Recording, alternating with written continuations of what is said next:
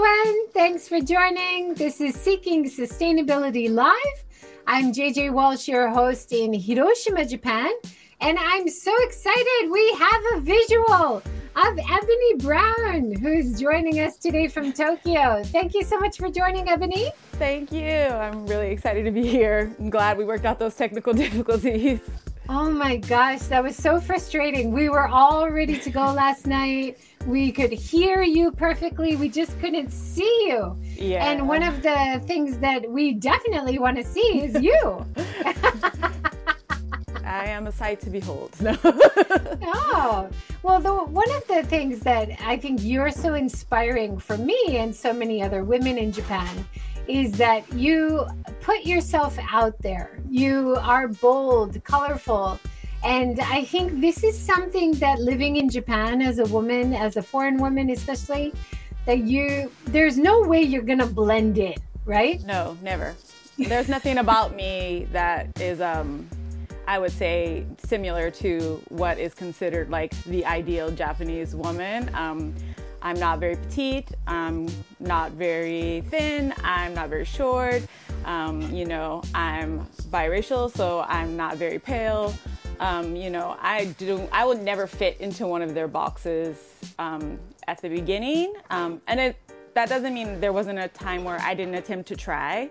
Um, there were plenty of years where I worked really hard to try to meet a certain kind of aesthetic that I thought would be more appealing to the people in Japan. Not necessarily the more um, tame versions of those. I was definitely more into like gyaru fashion, um, big blonde hair, lots of eyeliner, very sexy clothes, or like the visual kei look, very like pierced up and brightly colored clothing and harajuku. But um, it was still very much trying to find a box within Japan that I felt like I could force myself into, and that included like my body composition and my weight, um, and just trying to be more like what I thought would make me appealing here. Um, and then I got to a point where I just really didn't want to be anybody but myself. Um, and so while everyone knows I very much love gothic fashion, I love darkness and all those things, I also wear a lot of color, um, surprisingly. People are pretty shocked by that. But um, I feel like I go through moods and I go through these feelings and changes. And so I try to reflect that in what I wear. Um, it's part of my idea that you need to romanticize every part of your life. And so my wardrobe is a reflection of my feelings. Yeah, that's awesome. I love that it's impossible, I think, to put you in any box and you seem very happy to be in lots of different boxes. And that's fantastic. I love to see that in japan because i think even though foreigners usually stand out no matter what you do you just embrace it and own it. And it empowers everybody else even japanese people who don't fit in completely. Yes. and i think that's so important. Uh, before we continue i just want to mention that in honor of your awesomeness as the best Famima Socks poster I have ever seen. Uh, look at this, guys. It's just awesome. Uh, Famima Socks is a bit of a trend going on on Twitter in Japan. And Ebby, you have owned it. You have the best images on Twitter. I just love them so much. So I thought today it'd be fun if we give away some oh, Famima cool. socks. So I have yes. some right here.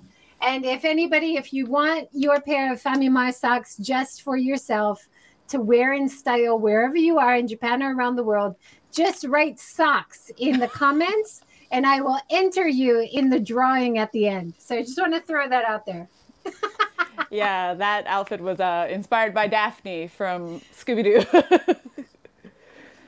That's awesome. I love it. And uh, yeah, you got a lot of traction on Twitter with those. Yeah, it was really funny. My friend sent me a post and she says, if you Google Family Mart socks, you're the first picture that pops up. I went, well, that's going to be my claim to fame. I think so. Yeah, you you own the hashtag. I think every time anybody puts Family Mart socks in the hashtag, you come up. Family Mart. And we we are not sponsored by Family Mart, but I think I think you should be. You should. I be. would appreciate it. I am a loyal customer. now we have a great comment from David Osaka. Uh, great Twitterer. Ebony is awesome. She speaks her mind, and I envy that. Yeah, I, Thanks, I feel Dave. like people. I think we get into the the habit of um, kind of filtering ourselves um, because everyone doesn't want, you know, someone to eventually use what they say about themselves as a weapon in the future. But I think when you really own like who you are, and if you're confident in who you are, and even that means your mistakes as well, um, then no one can really weaponize your truth. And so I'm very open about my past with like I don't drink because I had a problem with over drinking and it was a thing that was very much encouraged in Japan. You know, nomi hodai, drink all you want, party party. And when you come here, it's kind of just like what you do. You you know, lots of people. You get a teaching job and you party. Um, and for many of the years, I wasted. I feel like I wasted a good portion of my life. You know, just partying it up. Um, but I learned a lot from those mistakes. Um, and so I think like you just have to own what you've done. Um, and I know that that can be a sticky issue in Japan because you never know who can try to use those things later to tell someone about a future employment position or whatever. And I'm a mom, so I also am cognizant of like how much do I want to put on the internet um, where my child may be able to see it in the future. But I don't ever want him to feel like he has to hide anything from me. And so I try to embrace that by being radically honest. Yeah. I think that's it's so important and maybe it's our our generation of parent we we can do that more comfortably. I feel like my parents there was always a big gap in their generation between what parents could communicate with their kids about like it's a i'm the boss and you do what i say kind of experience and and i've always i've tried to you know create boundaries but you try to be more honest and uh, supportive of your kids as little people not yes. just not just your property right yeah, I often say like, you know, my child is the coolest person I know. Um, because he teaches me a lot about just who I am and how I was raised. My mother grew up in the 50s. Um, she was very traditional, and I don't really think she understood or had the tools to really like emotionally connect the way that I needed to be um, supported. And I don't feel like she got that. And so it's kind of just passed down. But I don't want my child to feel like they can't talk to me and that I also feel like when we separate ourselves so much from our children as I am the boss and you are the child, we create this dynamic where children don't really see us as full humans. We're like mini gods or deities or something. And so then when we grow up and our parents ultimately are human and flawed and have their own issues and their own problems, it's hard for us to really like empathize with them. And it has taken me a really long time to forgive my mother and forgive like my parents for their lack because I didn't see them as humans. I saw them as my parents. And um, as I've gotten older and seen places where I lack, I've been able to embrace them as humans. And that has been really um, fundamental for my healing journey of like, my mom did the best she could with the tools she had. Um, and the only way I can really like fix what I lacked was to give that to my child, to give them the things that I felt like I didn't receive. That's so important, and that's that's something I was talking this morning about um, sustainability, and the reason I wanted to focus on sustainability in my podcast and in my life was because I make that promise to my kids that I want their future to be better than mine. And so that's why I'm invested in trying to make our society better, trying to make our environment better for them. You know, like I'm really thinking about that. And just imagine if all the company leadership was also thinking the same way. What a, a much better world we'd have, right? Awesome. Yeah, I definitely think people need to think not just about ourselves. I'm just impressed every single day by the generation that is coming up after ours. They seem like they're really trying to be more understanding, more empathetic, more open. And I mean, I'm sure that they'll also have their hangups and their issues, but I don't think we've seen a generation in a long time that has just really embraced trying to understand other people. Yeah. One of uh, the things, since I've got the picture on the screen now, can you talk to us about making your own clothes and crafting? Uh, yeah. it's so, you're so talented. And I love these elevator shots that you share on Instagram. They're awesome. Yeah. Um, so I learned how to sew when I was around 14. Um, it was one of the things I picked up because I grew up in Compton, California, which is a um, kind of infamous for being quite dangerous. Um, and so I didn't have a lot of going outside outlets. Like my mother was a bit overprotective, so she didn't really want me out. Um, she was trying to protect me, so I had to find a lot of like indoor, inside um, kind of hobbies. And so I got into like reading and crafting and sewing. And um, my high school actually offered a program where you could learn clothing construction and like get certified, like um, where you could work in factories if you wanted to. Um, so I took four years of that, and then after I took an extended break when I first moved to Japan, but um, then I really got back into making clothes. Um, obviously, um, there's not a lot of variety in terms of sizing in Japan, um, and I also tend to like um, different kinds of clothing that's readily available. I'm not a huge fan of beige. um, so I started making some of my own clothes again and then um, kind of working with friends in the drag community, making costuming for them. I've done some work with um, some brides who were having international marriages who wanted to use like fabric from their husband's home countries for wedding dresses and those kinds of things. Just kind of working with people who otherwise wouldn't really find what they would want in Japan. Um, I don't really take as many commissions anymore because it's a lot of time and effort, and I work full time. Um, it's more like a labor of love. I just sew when I want a stress relief or um, when I care about somebody, I'll make them something. It's kind of how I show that um, I care about you or I like you as a person. Yeah. How have you? I mean, that's awesome that you're so creative and you can make so many clothes that that not only fit you but that suit you and and display your personality to the world. I love that, and I I think that's a great thing about Tokyo. That Tokyo has a lot of local people living there, international and Japanese, who are also doing the same thing. They're really trying to express their individuality. Yeah. Have you found that living there? Yeah, um, honestly, when I first moved to Tokyo, um, about I want to say it's been almost eight years now. Um, I had lived in Nagoya for five years, and I loved Nagoya. Um, I'm probably the biggest Nagoya stan on the planet. Um, I had a lot of good friends in a lot of different subgenres, and you know Nagoya is small, so you really just get interconnected. Everybody kind of knows each other.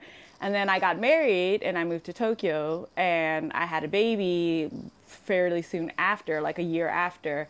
And I was fairly disconnected from everyone. Um, I really didn't feel like I had a community. And then I had a failed marriage. And then when my marriage ended, I basically was just in survival mode, you know, making sure that my child was taken care of and that I worked through custody issues and um, making sure that I had a home and all of those things. And so for a number of years, I kind of just existed in Tokyo. I didn't really live here.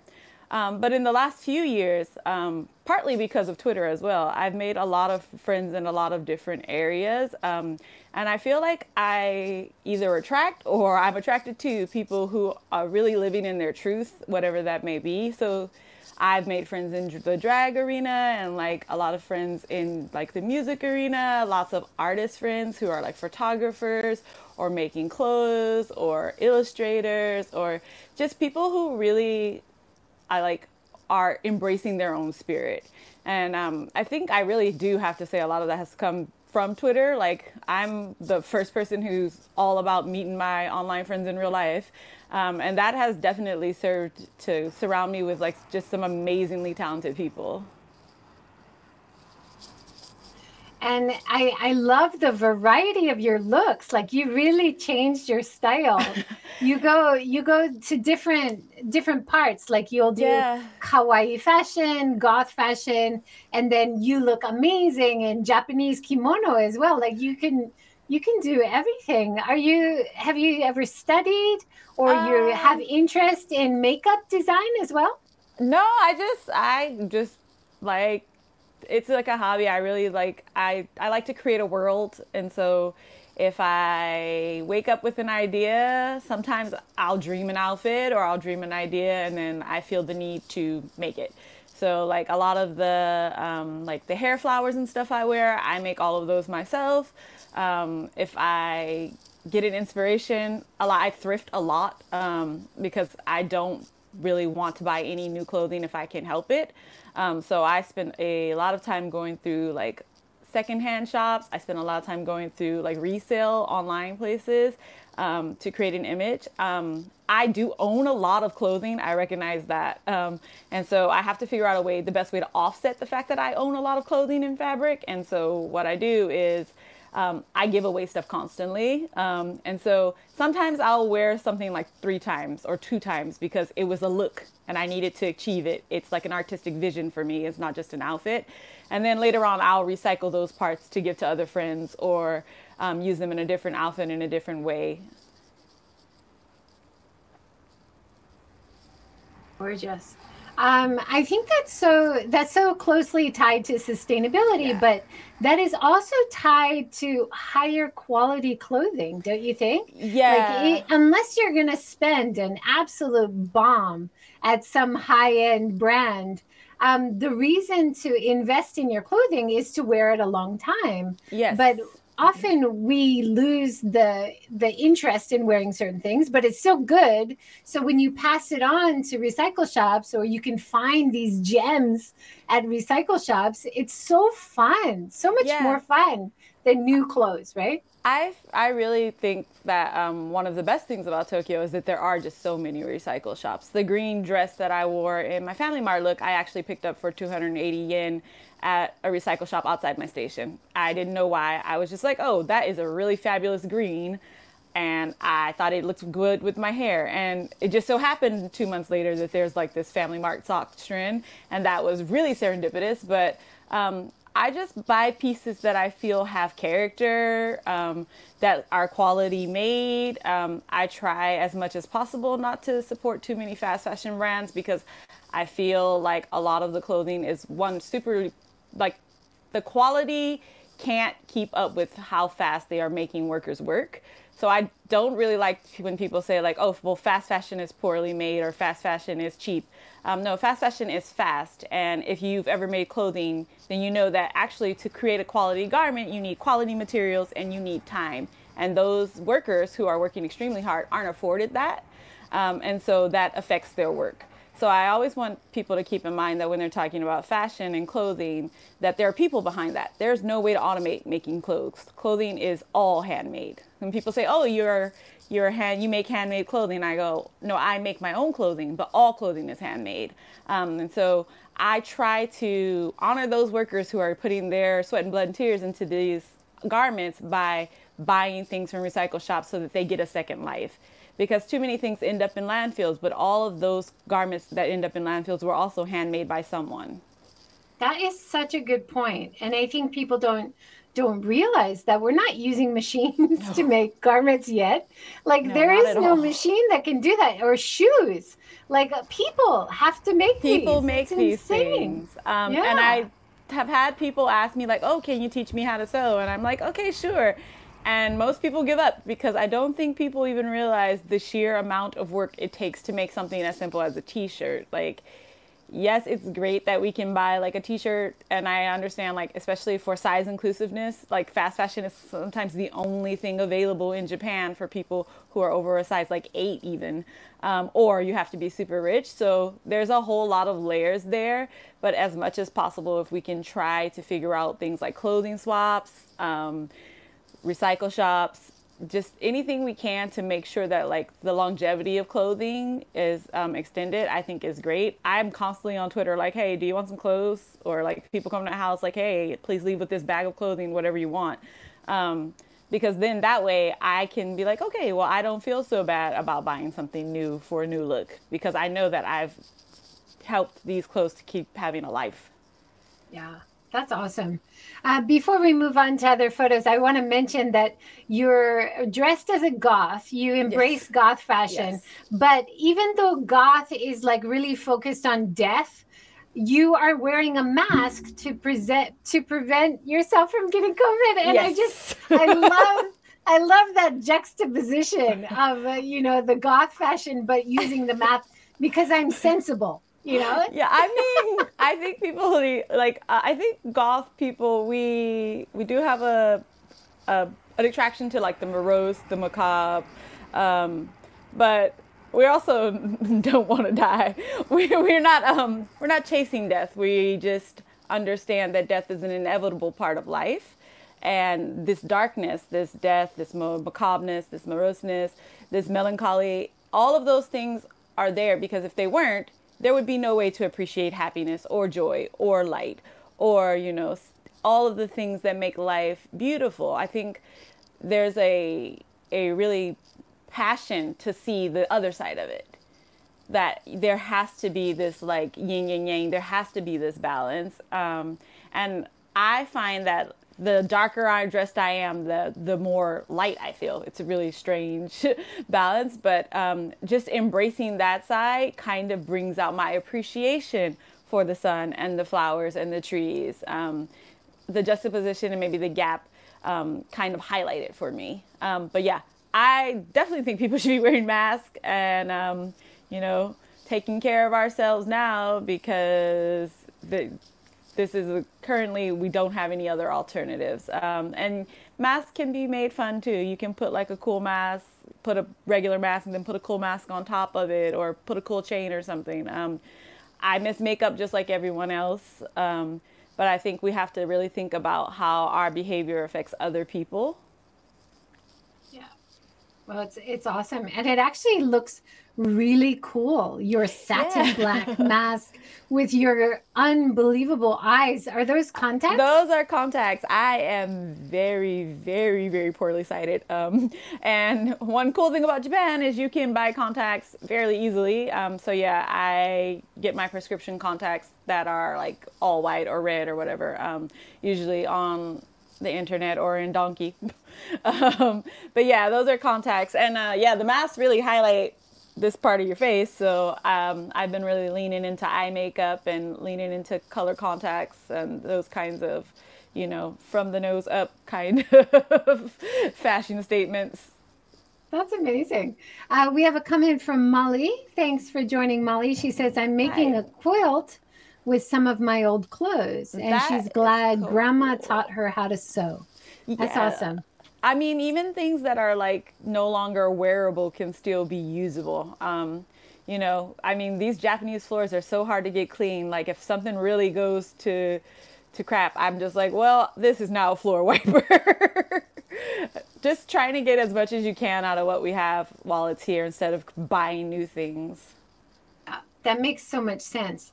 Uh, can you talk a little bit? I, am not, I don't know any other goths. Mm. I don't know much about goth fashion. Mm. And it seems like to me, just looking as an outsider, it seems like kawaii fashion, cute fashion, and uh, goth fashion seems to interplay a lot in Japan. Is that right? Yeah. Um, so I think there's like the core goth, um, which is like more traditional goth, which is very much you know like the black and dark, um, um, kind of coming out of like what we would think of like British goth or like American goth scenes from the 80s and the early 90s, and those scenes definitely still exist in Japan, um, but they're a lot more niche and they've gotten smaller.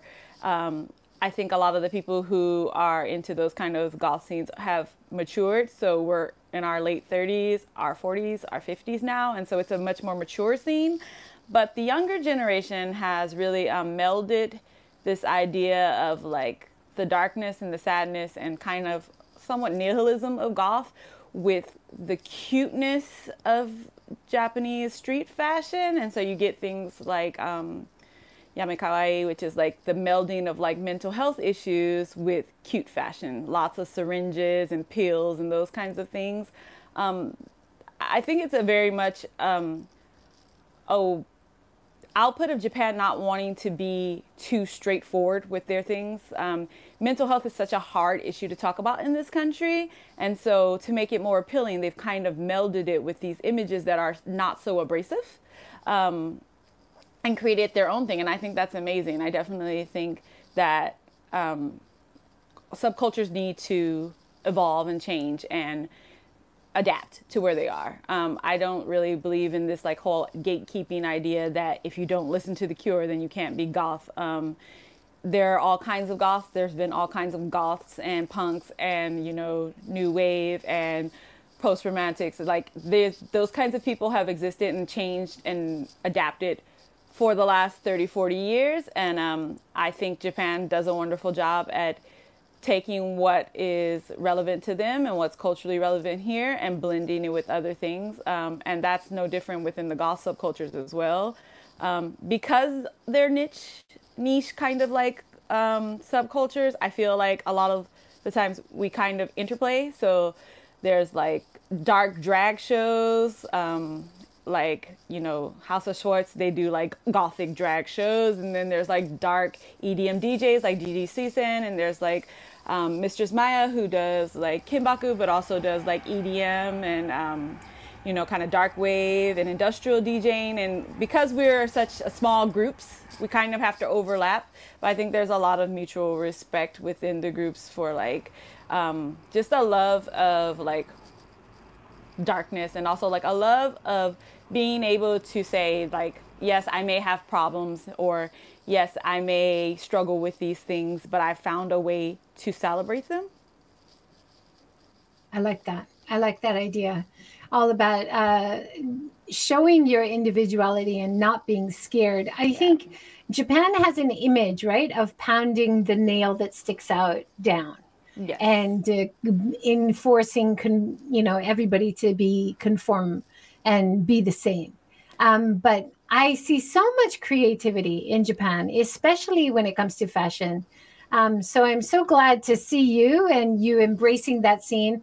Have you been? Have you felt like you've been welcomed in Japan for yeah. your diversity? Nobody says anything um, to you. Um, there are definitely people who uh, don't. I'm. I have several tattoos, so um, I'm definitely not the most heavily tattooed person, but I do have quite a few tattoos. And um, Japan isn't the most tattoo friendly place, I would say. I probably get more stares and comments about having tattoos than I do about other things. Um, I honestly live in a fairly small, like a nice little suburban suburb area, suburban area. My neighbors are all super nice to me. We all speak to each other. Um, the flower lady gives my kids flowers. The dango lady gives my kid dangos. Like I think um, there is probably some initial hesitation from the way that I present myself, but um, once people have talked to me and have gotten to know me, um, I think at the end of the day, Japanese people are no different than other people. They're going to probably judge all the book by the cover until they can understand the contents. Um, so I think if you make an effort to try to show the people around you that, you know, yes, I look different, but that is okay. Like the different types of people aren't bad. Um, and that this image that Japan maybe has created of people with tattoos or people who look different, that's just an image. Like all the goths and all the punks I know and all like the metal dudes I know are some of the best, nicest, kindest parents and like straight up helpful people I've ever met in my entire life. Um, and they do get judged. They do get called scary. They do get called, um, you know, intimidating or those kinds of things and get assumptions made about like their professions or what they do or what kind of people they are. But um, I think ultimately, if you stay the course and just show people that you are a good person, sensible people will be sensible and see you for who you are. And if they can't see behind the image, then I don't really want to associate with those kind of people.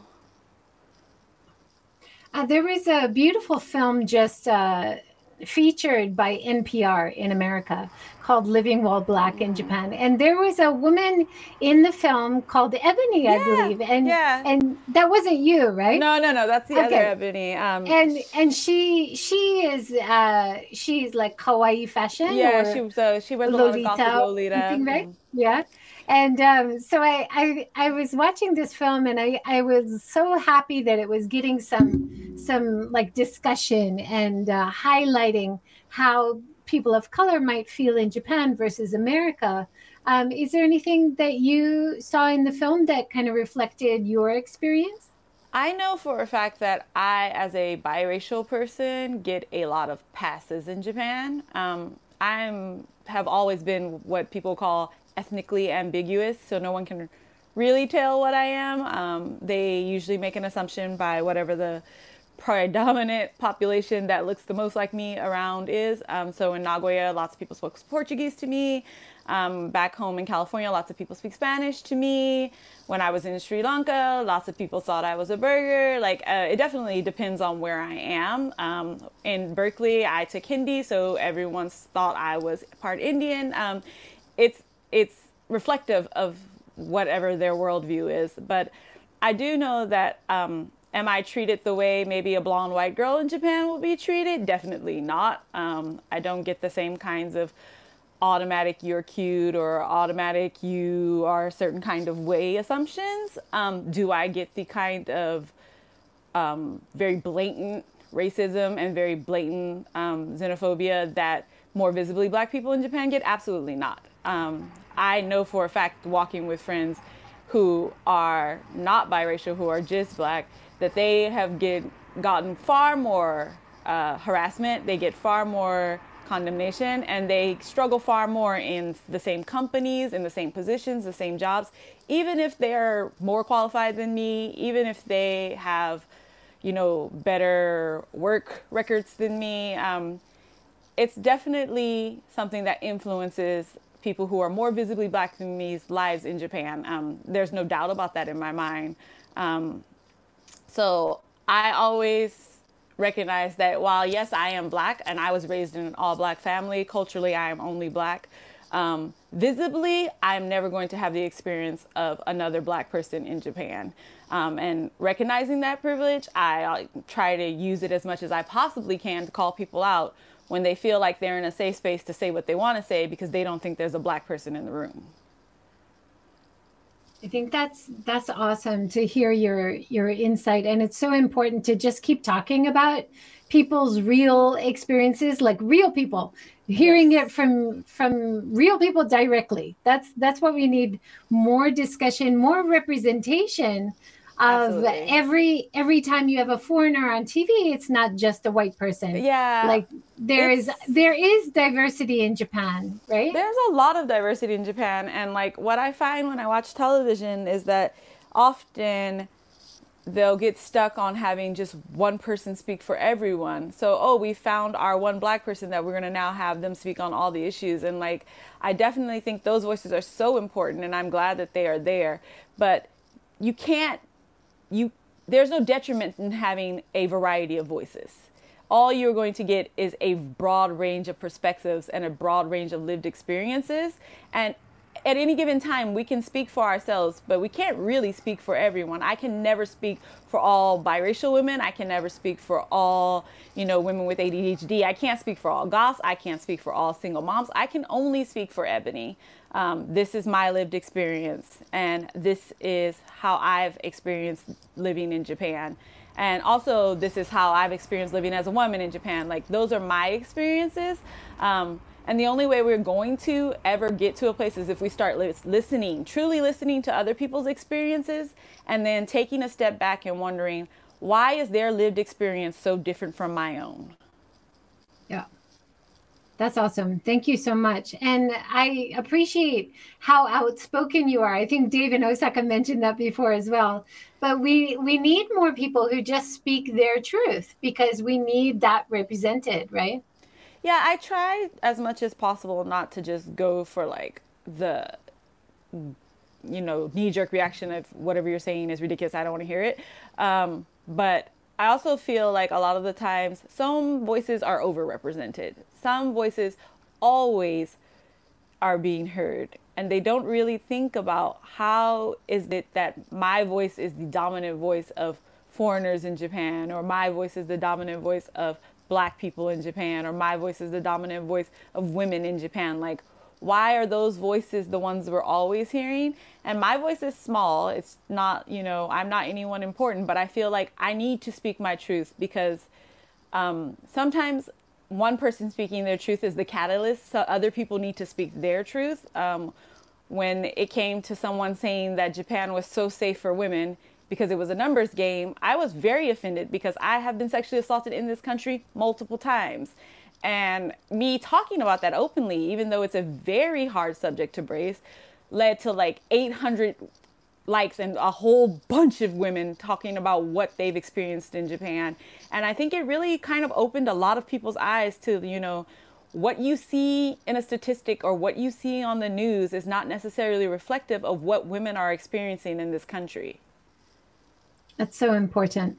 I think uh, uh, not only on social media, but another way recently that you are expressing your point of view and empowering not only yourself, but empowering others is through your poetry. Let's talk a little bit about your new book. You published a book of poetry. Congratulations. Yes. So, yeah, um, at the beginning of this year, I published, um, I self published my first book of poetry.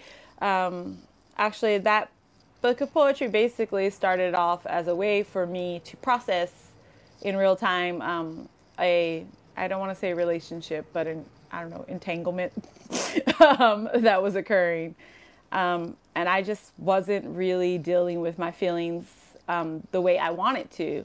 Um, I actually started writing quite young, um, maybe like first or second grade, and I got published fairly early, like third or fourth grade.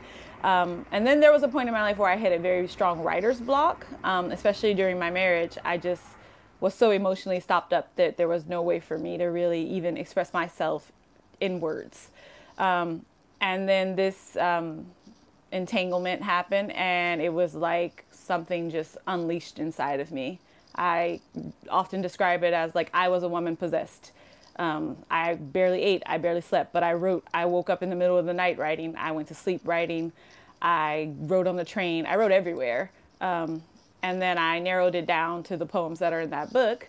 Um, and even though it took me a long t- couple of months, uh, several months of being absolutely devastated, um, I did eventually work my way out of that heartache um, and found, you know, a new sense of self and a new sense of peace. Um, but I'm really grateful because after that heartache passed, the muse never left. And so I'm still steadily writing. I'm actually probably three fourths um, of the way through the second book that I plan to put out at the end of the year. Oh, that's awesome to hear. I've ordered mine. It hasn't come yet, but if you're like me and you're looking for little uh, insights into Ebony's poetry, have a look at her Twitter feed and her Instagram feed and yes. you can see some samples. Now it's not just it's not just poetry per se. You have some which are positive affirmations yeah. which i find so empowering. Would you read some for us? Yes um did you want me to read some of those affirmations? Yeah that'd be awesome. Yeah, okay. Um yeah, I try to um, really use whatever I know or whatever I found in myself um, to kind of empower other people. I don't know much, but um, so I guess they're not really affirmations so much as my feelings on things. Like I have never quite figured out how to find someone without losing myself. Um, and that's just a really reflection of often when I like a person, I become hyper focused um, on that person. And so then I think about them and what they like and what they want and their needs. But my needs are also important. Um, and I need to kind of focus on those kinds of things. Um, one of the things I'm really, really focused on right now is um, trying to bring out and bring forth stories of black women and softness because I'm tired of strength narratives. Um, I really feel like we get pigeonholed so often. Like oh you're so strong you're so strong. And i'm just frankly tired of hearing that. Like yes i am strong but i'm also soft and i'm also vulnerable and i'm also weak. And sometimes i'm you know i need help just like anybody else. Um, and so i've really been kind of writing towards that as well. Um, so, like, one of the poems that I wrote um, is an ode to black women. So, I think that's what I really want to read, if that's okay. Of course, go for it. Okay. An ode to black women. Before you ask about the scars upon our backs, or the blisters on our souls, or the pain that haunts our past, or the wounds in our hearts, or the grief of our loss, please ask us about the flowers in our hair, the sun upon our skin, the song in our voices, the dance in our walk, the beauty in our essence. Please see us, not as tragedy or endurance, but as we are, our truest form, the origin of all life. So, That's... as an anthropologist, I um, know that you know life started in Africa, and I really just want people to start seeing Black women as more than what we survive. That's beautiful. Thank you so much for sharing. Now that reminds me of your work with Jazz House Publications. Yes, yes it might be a good time to mention that. Uh, yeah, we um, we dream of flowers. Yeah. Project, so currently, Jazz House is working through some retooling and um, reconfiguring of the company. So things are kind of being pushed back. But yes, um, I'm taking submissions for an anthology um, called We Dream of Flowers, um, and I just really want to be able to highlight and um, put out into the world other black women's stories of like softness, vulnerability, um, joy, um, connection.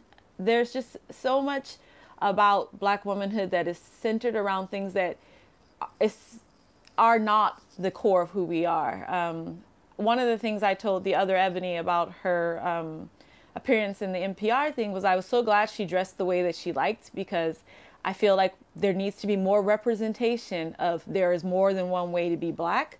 There is more than one way to be a black woman. And we don't have to fit into any box that you create for us. Um, and I'm, I love every representation of black women. Like, I think we definitely need women who are strong and sexy and powerful. And we need women who are meek or more, you know, timid, or girls who will dress more modestly, and girls who wear highlighter, and girls who don't wear makeup at all, and girls who have natural hair, and girls who have big giant weaves, or girls who have braids, and girls who have twist outs and dreads. I think we need everything to be represented, and for all of that to be validated. Um, and I really just want to give other women a chance to say, This is my story. This is my story of softness. This is my story of beauty. Um, and that is kind of what we what we dream of flowers are about. Um, when I was trying to think of the title, my friend sent me a cup that says, I am my ancestors' wildest dreams. And I was trying to think, what would my ancestors dream about? And that phrase is often used like, oh, well, I'm a CEO or I have money. And like, I just personally don't feel like my ancestors in America were dreaming about capitalism working in a freaking cotton field. I personally think they were dreaming about being able to walk in a flower field, being able to enjoy leisure, being able to enjoy family, being able to enjoy connection and history and folklore, um, these kinds of things. So when I think of what my ancestors' wildest dreams are, it's always a field of flowers. That's beautiful. I love that. Um, one of the uh, things I wanted to mention before we move on is about Jazz House Publications. It seems like a wonderful organization based in Seattle, but they yes. do work around the world. Is that right? Um, so yeah, they're a small publishing house. They just got started a year ago, and obviously with like Corona and all the things, it's um, making it a little bit more difficult for things to really take off the way that they want. Um, but um, yeah, they're open to submissions all over the world and writers all over the world. Um, they really want to try to provide a platform for people to tell their own stories um, in ways that they feel are authentic and true. Um, and um, not so much having people talk over you. Um, a lot of the times, the stories that are told about us are through the lens of the people who are telling them and not through our own lens.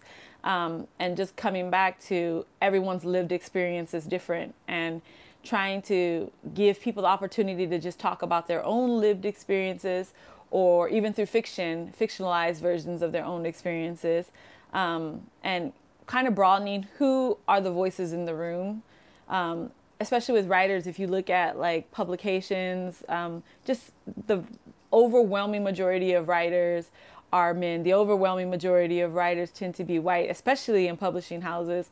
Um, and trying to just really say, like, other voices deserve a chance to speak up as well.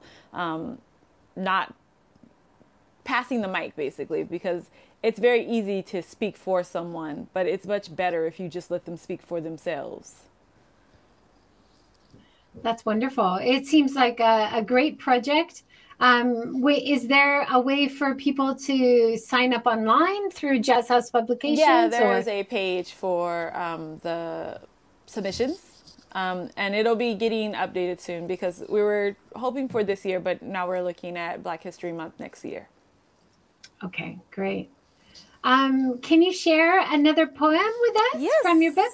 Okay, so I'm going to share this poem that um, I think is kind of a good amalgamation of how living in Japan kind of seeps into you um, and influences what you write. Um, so this poem is called Kintsugi, which, um, as you may know, is the Japanese art of mending broken things with gold to make them whole again. Kintsugi. I want to turn this useless flesh into gold, perform alchemy on this being, and pour myself, liquid light, into all your broken pieces, every crack and crevice, until you are imperfect and whole. I love that. And that. there is one more. Um, and I think the poem that started this whole process, shall I say, um, was I actually took a photo of my hand where there is a scar and then I um, superimposed it. But um, basically, it's a poem about the first day I met a person, and then they kind of just spiraled from there. And that poem is called March 12th. Um, March 12th.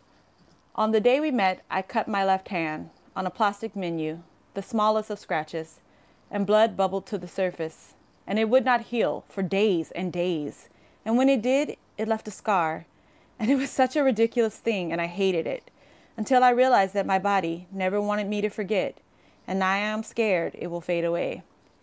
Um, and the funny thing is that scar is now starting to fade, um, because if there's a testament to anything, is that the scars in your heart and the scars on your body, you will heal yeah. And at the at the time you think it's going to be forever. Yeah. And you'll you will never forget, you'll never heal. And amazingly, one day you look back and you can't remember clearly. You've gotten over it, right? Yeah. I mean, there are definitely still days where I think back to crying on the shower floor for three months straight and feeling like I was going to perish from dehydration or perhaps drown in my own tears. Um, and now I see this person, and all I can think is, I wish you well. Good for you. That's so hard. But this month is World Suicide Prevention Month. So it's really important to be talking about the difficult feelings and working through things that are emotionally hard so that you can get over them, even if it takes three months yeah, I definitely. My second book is actually just about how I've dealt with like a lifetime of trauma. And I think people often say, well, you're very resilient. And I don't know if I'm resilient. I feel like sometimes the only choice you have is to keep moving forward. And there have been a few times in my life where I didn't feel like I could do that anymore. Um, so I feel like there's been a lot of growth on my part. Um, and also, I have a child, so that definitely changes your perspective about the meaning of life. Um, but yes, you you you learn how to recover, and you learn how to bounce back. And maybe you're a little bit dented, maybe you're a little bit scratched, but I don't think those dents and scratches make you any less worthy. I think they're just a reflection of a life lived. Um, and so I've stopped apologizing for being hurt and I've stopped apologizing for having a past and I've stopped apologizing for feeling. I'm a person. Um, and so, yeah, the, the pain is there and then you grow from it. And then sometimes bad things happen and there's no reason whatsoever. You didn't deserve it, it just happened. Um, but you move forward because what other choice do you really have? Yeah, absolutely. Uh, Molly had a great comment. Your poetry is beautifully moving. Thank you so very much. Um, so I want to read one last poem. Um, it's actually the last poem in the book, and it's called "The End." And I kind of think it uh, ties back to what we were just talking about. The end. There's no need to worry. I will be okay, or perhaps I won't, but I will survive, like countless times before. You are not the biggest tragedy in my life. You are just the latest. That's awesome. I love that. And it's, yeah, don't give the person causing you tragedy too much credit. No. I think we want to find meaning in pain because then it doesn't feel so pointless. But sometimes bad things just happen, and all you can do is try to navigate that the best way you can while keeping your own soul intact. Yeah, that's awesome. Thank you so much for sharing that awesome poetry. And I, I can't wait till my book gets here. I need a little dose of Ebony Brown every day so Thank I can you. keep inspired and keep going. um, let's, yeah, we we haven't talked much about being a single parent in Tokyo um, especially as a, a, an outsider, a yeah. non-Japanese single parent.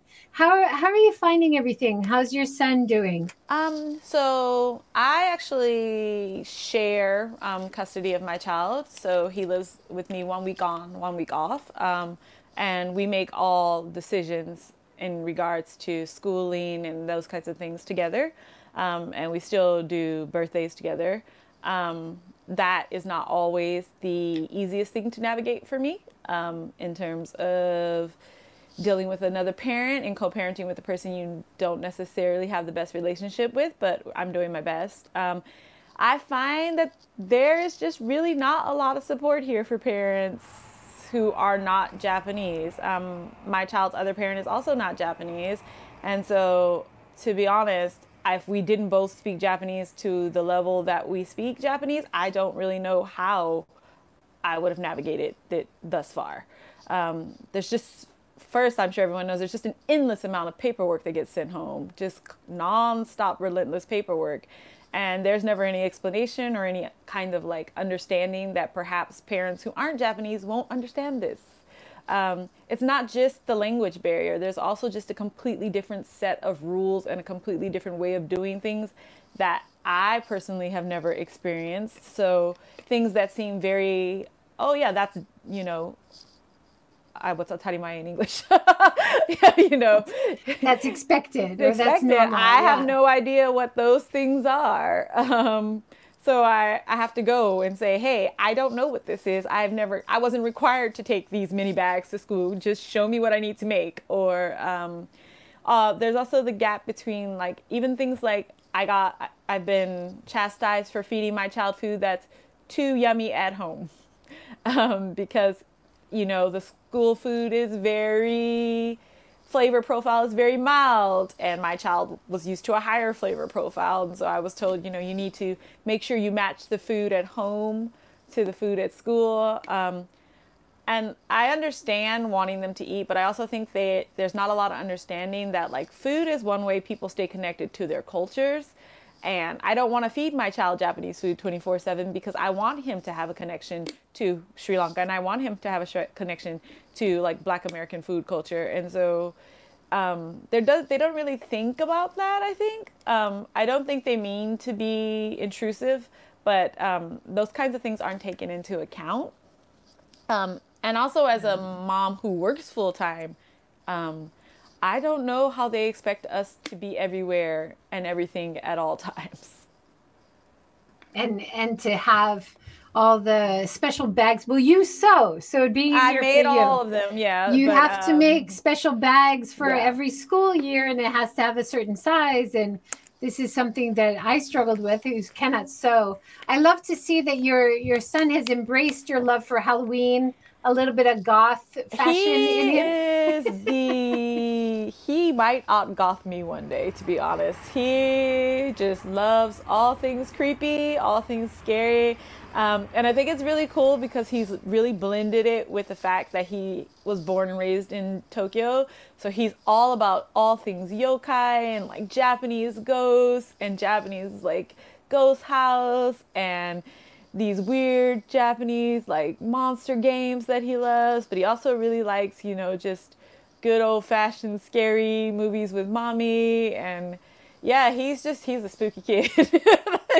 um, I definitely didn't force it on him, but uh, he's embraced it 100%. So uh, fashion wise, he's he's still pretty into like wearing Pokemon and Minecraft and Mario Brothers, but then he'll slap on like a horror mask at Daiso to complement his Pokemon T-shirt. Uh, well, it, it, looks like uh, you are also coming up into your element with Halloween coming yes. up.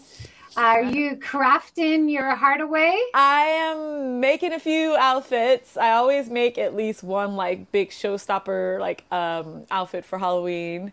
So I'm really excited to make some stuff to wear for Halloween. Um, and also maybe do a little bit of shopping. This is definitely the most wonderful time of the year for me. Um, it's when I do most of my home decor shopping and also most of my, um, you know, dinnerware, serviceware. Um, I'm really, really lucky to have friends back home who are willing to send me scare packages full of Halloween goodies um, every year. So I am pretty stoked about shopping, as you can probably tell. Um, I really like that Japan has started to embrace Halloween over these years. Um, when I moved here 14 years ago, Halloween wasn't that big a deal. Um, but it's definitely picked up speed, and um, I've gotten some really cool things this year, like traditional Japanese toys painted in like Halloween style um, with like zombies and stuff. And I think that's really cool as well, just to see like the blending of cultures makes me really happy. Yeah, and you'll have to come to Hiroshima sometime in one of the small suburbs. They do a zombie night wow. and they they let zombies and people cosplayers also mix in and they just take over all the streets. I'm too scared to go. Well, that definitely my, does sound You like would love it. The plot of a horrifying horror movie in which people would get stabbed. I would love it. so that's going to be on the top of my list when I come to Hiroshima. That would be great. Plus, you must know about uh, in Osaka, there's Trick or Treat Sweets. Yeah. She was on the series before. She makes these amazing cakes and everything she makes looks like old 1950s Americana. Wow. Like it's all like, yeah, amazing I stuff. Did not and know it's all that, but I will look it up because I like making cakes, but they're never very cute. yeah, I saw one of the pictures you were making a Funfetti cake or something. Yeah, I, I enjoy baking as a stress reliever, but um, drawing and cake decoration are not my strong suits. I do make my child a theme cake for his birthday every year um, to give him a taste of like American style birthday parties. Um, but they're always more love than uh, talent. well, that's good too. Yeah, I that was always my excuse uh, with my kids. My cakes never looked amazing, but I always aim for as long as they taste good, I'm happy. You know. yeah. Definitely a nailed it baker. yeah. Well, there's um two. There's only two more minutes. We've talked about so much. Is there anything we haven't talked about that you wanted to mention? Um, I can't really think of anything. I just I want to say that like I really think if you are in Japan and you're struggling or you're feeling lonely or you feel like you're not really making connections, um, don't be afraid to just put yourself out there and reach out to people online. I mean, I have some of my best friends now. I literally Farah, who's uh, really popular on Twitter as well. Um, like those are friends I made through Twitter because I just had the gumption to say, "Hey, person, would you like to be my friend?" And I know that sounds really strange to be a 37 year old woman who just inboxes people and says, "Hey, do you want to go get a cup of coffee?" or "Hey, do you want to go to this weird art exhibit or something?" But um, that's the only way you're going to really meet people. And especially with the current pandemic where you can't just really gather with a bunch of people. Um, I know isolation is a big thing, but you can still meet people and you can still make those connections. Um, but especially with you know how it's being World Suicide Month and stuff, and um, just so many people in Tokyo I see are really really lonely. Not just Tokyo, all of Japan. Um, sometimes you have to put yourself out there. And if you're in Tokyo and you see me, say hi. Or if you're in Tokyo and you want to have a cup of coffee, I'm always willing. Yeah. I, I hope you don't mind me sharing your pinned tweet is so powerful and yeah. you have so many amazing comments from people. It's unbelievable. That tweet is like if you're having a bad day, go read that tweet. Go read the comments in that tweet and just remember that like connection can happen at any time. It's amazing. Yeah. And you can find a good community on Twitter yes, or Haps yeah. or anywhere that you invest your time and try to help other people and yeah. support other people, usually it comes back, right? Yeah, as long as you're putting good into the world, I really truly believe that good will come back to you. So, yes, Twitter can sometimes be a nightmare escape and we don't always show our best faces there. But I think if you're more like you're putting in more good than you're putting in negativity, then you'll start attracting that. Absolutely. Well, thank you so much, Ebony, for joining today and sharing about your life you. and uh, all your amazing creative things that you're up to. Keep up the good work. Thank and you. This was wonderful. Thank you so much. And everybody, please check out Orange on uh, Amazon is yes. probably the easiest place, right? Yes. yes, Amazon. It's available on Amazon. Thank you. And uh, we'll we'll put a link below. Thank you so much for your comments and questions, everybody. Thank you so much, Ebony. Everybody, have a great weekend. Take care. Bye. Bye.